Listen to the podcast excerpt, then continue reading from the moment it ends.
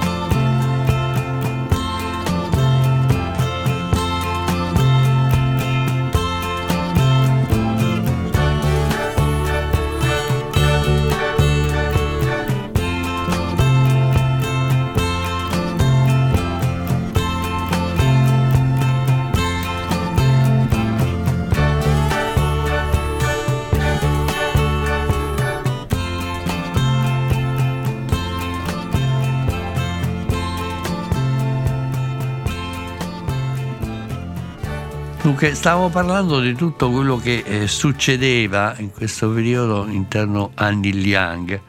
C'è anche però un'importanza storica, per esempio pochi sanno che un brano come I'll Be Waiting For You di Neil Young fu ripreso, adattato, anche cantato nel live show da David Bowie nei tempi della la sua Team Machine Band. I'll Be Waiting For You eh, era anche questa una sorta di odissea sentimentale, quindi ti ho aspettato vuol dire. Ho aspettato una donna che potesse salvare la mia vita, non da implorare o da prendere in prestito. Una donna che dia una o due volte la sensazione di perdere. Chissà come potrà essere domani. E ormai è passato tanto tempo da quando io ti aspettavo e tu, fortuna mia, sei venuta. I'll be waiting for you, Neil Young, per voi.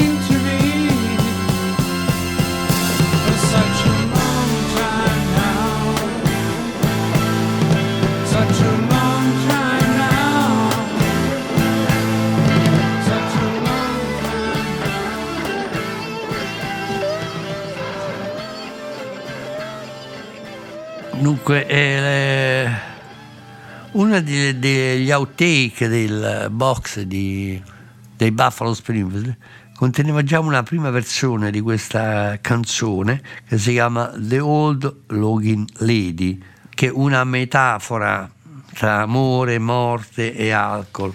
Il testo racconta: Non chiamare la bella Peggy, non può più sentirti, non lasciare messaggi sulla porta sul retro. Dicono sia passate di qui la vecchia che ride e non perde tempo, non sta a segnare i punti. Non ci può essere un armadio se non c'è un muro. Ti devi muovere, non c'è più tempo per gli indugi. Dicono la vecchia che ride, piomba all'improvviso a chiamarti e non lascia assolutamente nulla per te, alla tua libertà. Guarda l'ubriaco del villaggio che cade sulla strada, non distingue le caviglie dal resto dei piedi. Egli ama la sua vecchia che ride perché ha un sapore così dolce, ma l'amore della vecchia che ride non è del genere che gli può trattenere a lungo. Febbre sulla libera strada, s'oscura la notte. C'è uno scivolare sulle scale, non mi sento bene. C'è il morio- mormorio nella stanza da letto e lampeggiare di luci. C'è la vecchia che ride, ma in realtà va tutto bene. The Old Login Lady, Neil Young, per voi.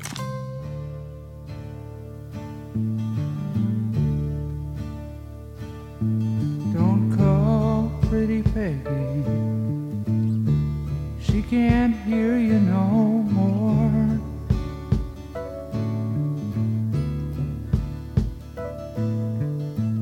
Don't leave no message round her back door. They say the old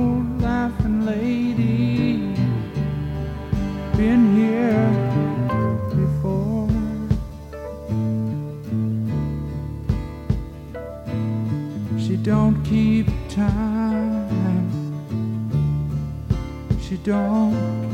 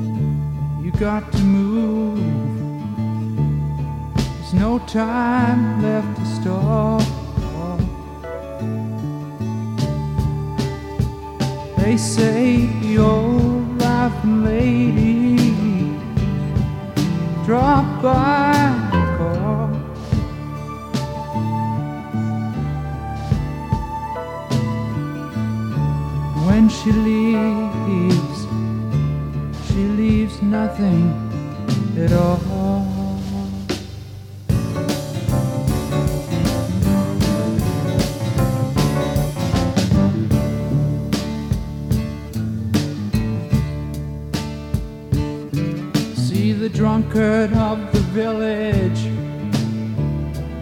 falling on the street.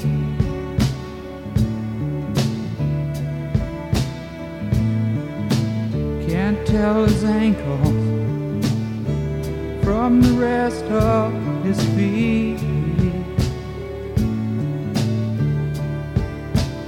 He loves his old laughing lady Cause the taste is so sweet.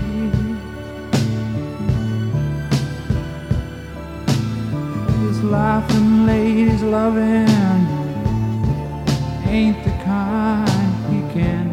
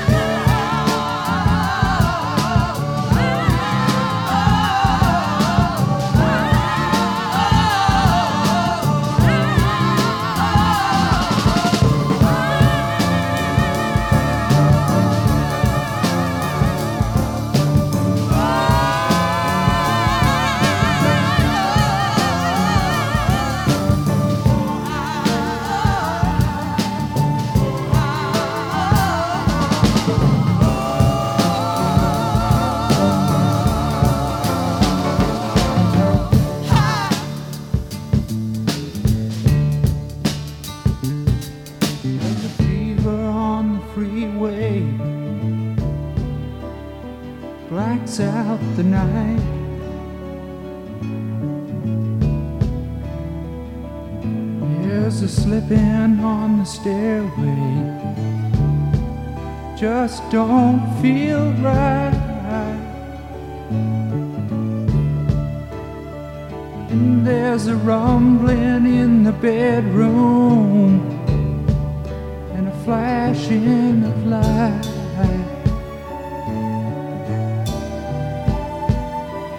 Here's the old laughing lady.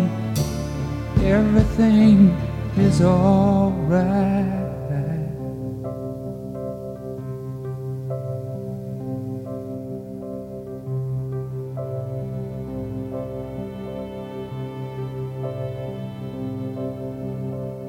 Una delle canzoni che io amo in maniera particolare si intitola Here We Are in the Years, qui noi siamo negli anni e obbliga anche un po' al rispetto del silenzio della campagna.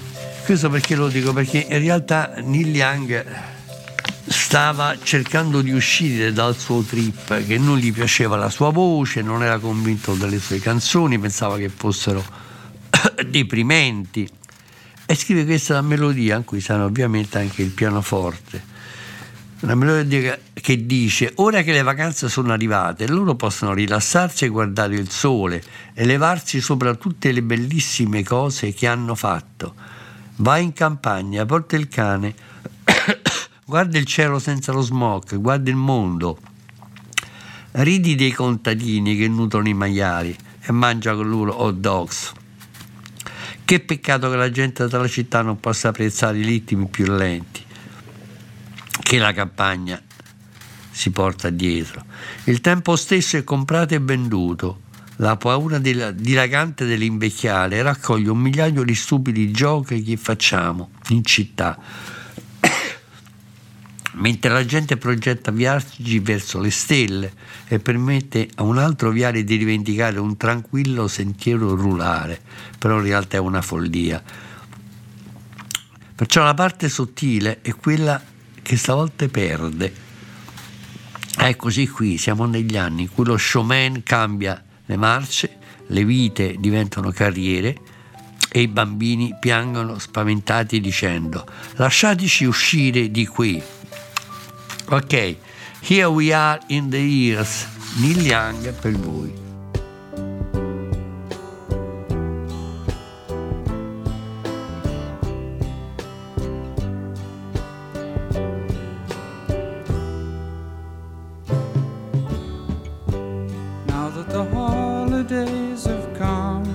Can relax and watch the sun rise above all of the beautiful things they've done.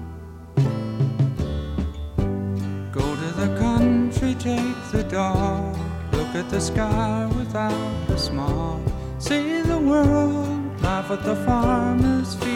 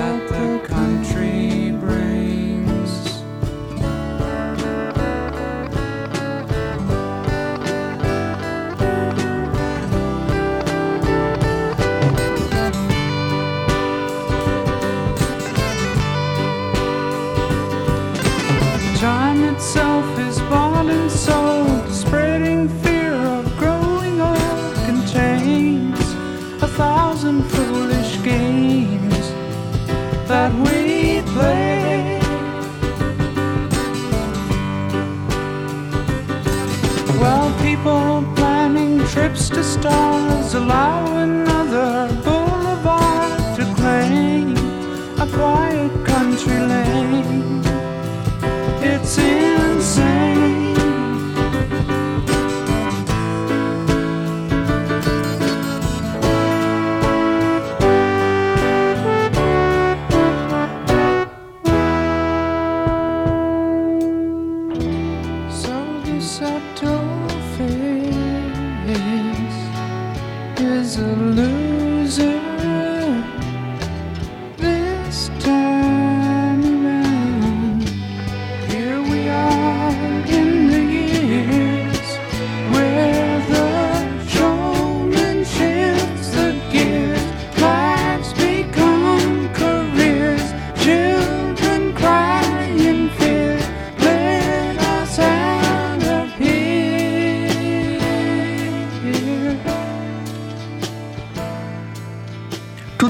Succede da quel punto in poi entra nella leggenda.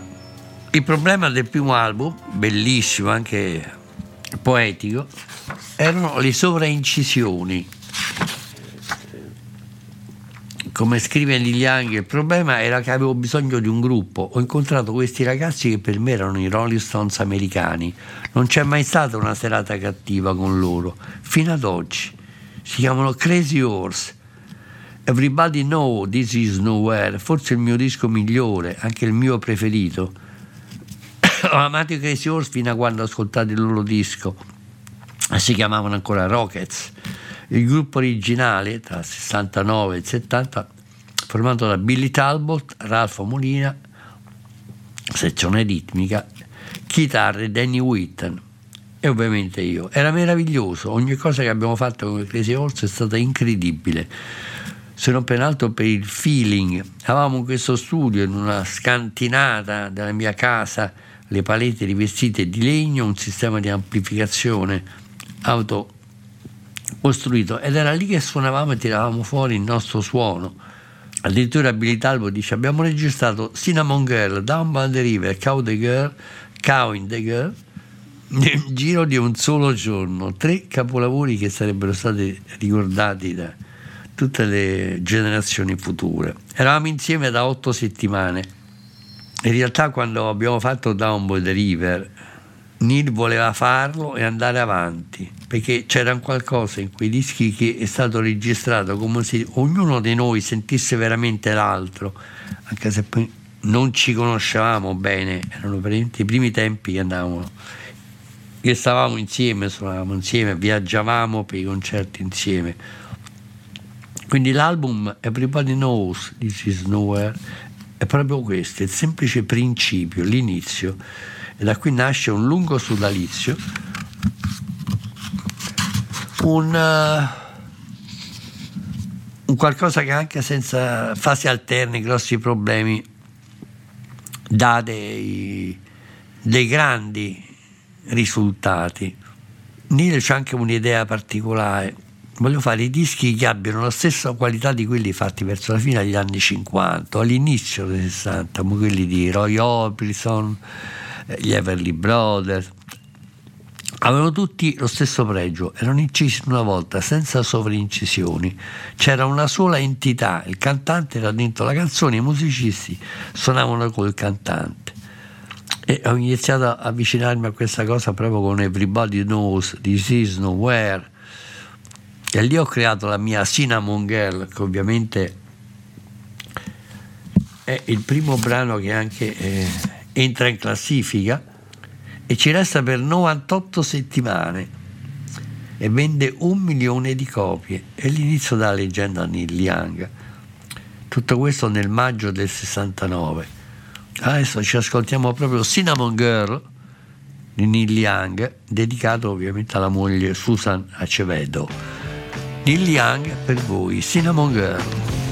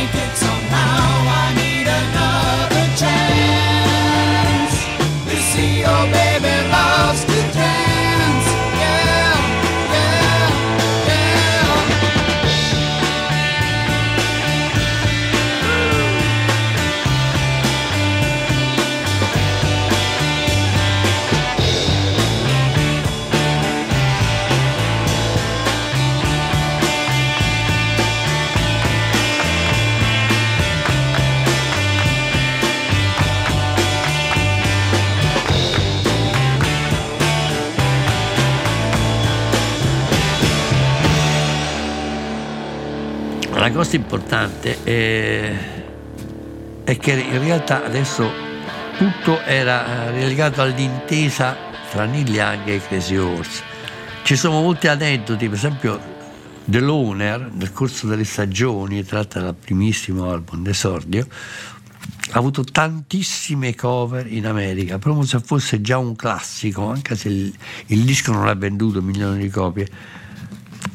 Fu interpretata da Richie Evans, dai Three eh, Dog Night, lo stesso Stephen Stills da solo nel suo futuro Illegal Stills e anche nel tributo di Nils Lofgren chiamato Nils Sing Neil.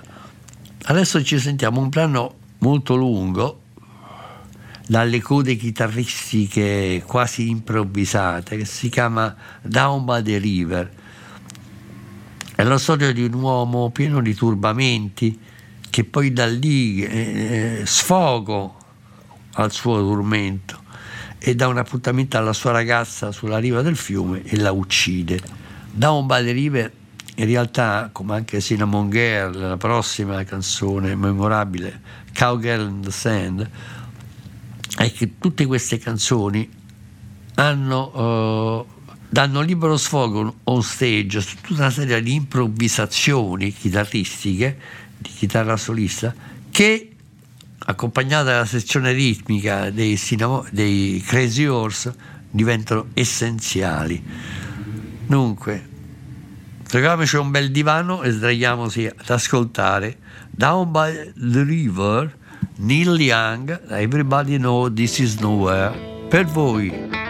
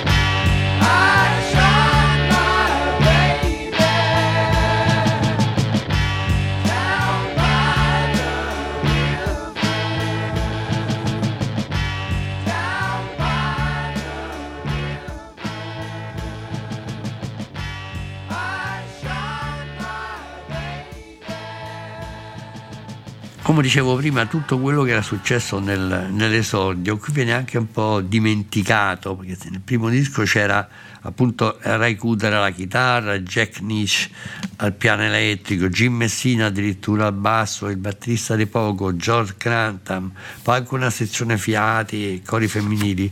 Qui è tutto relegato all'essenziale, alla cosa minima, cioè, ma anche eh, importante. Questo era quello che era importante per noi, dice Neil Young.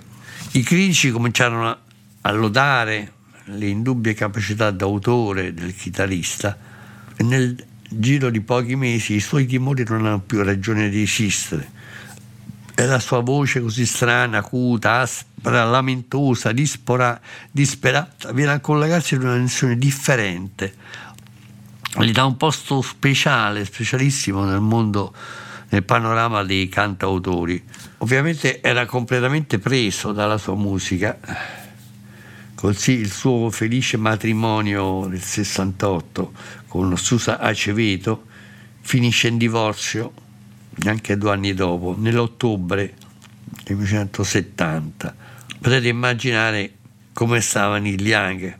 Nell'ottobre del 70 aveva già pubblicato da appena un mese il suo Masterpiece After the Gold Rush.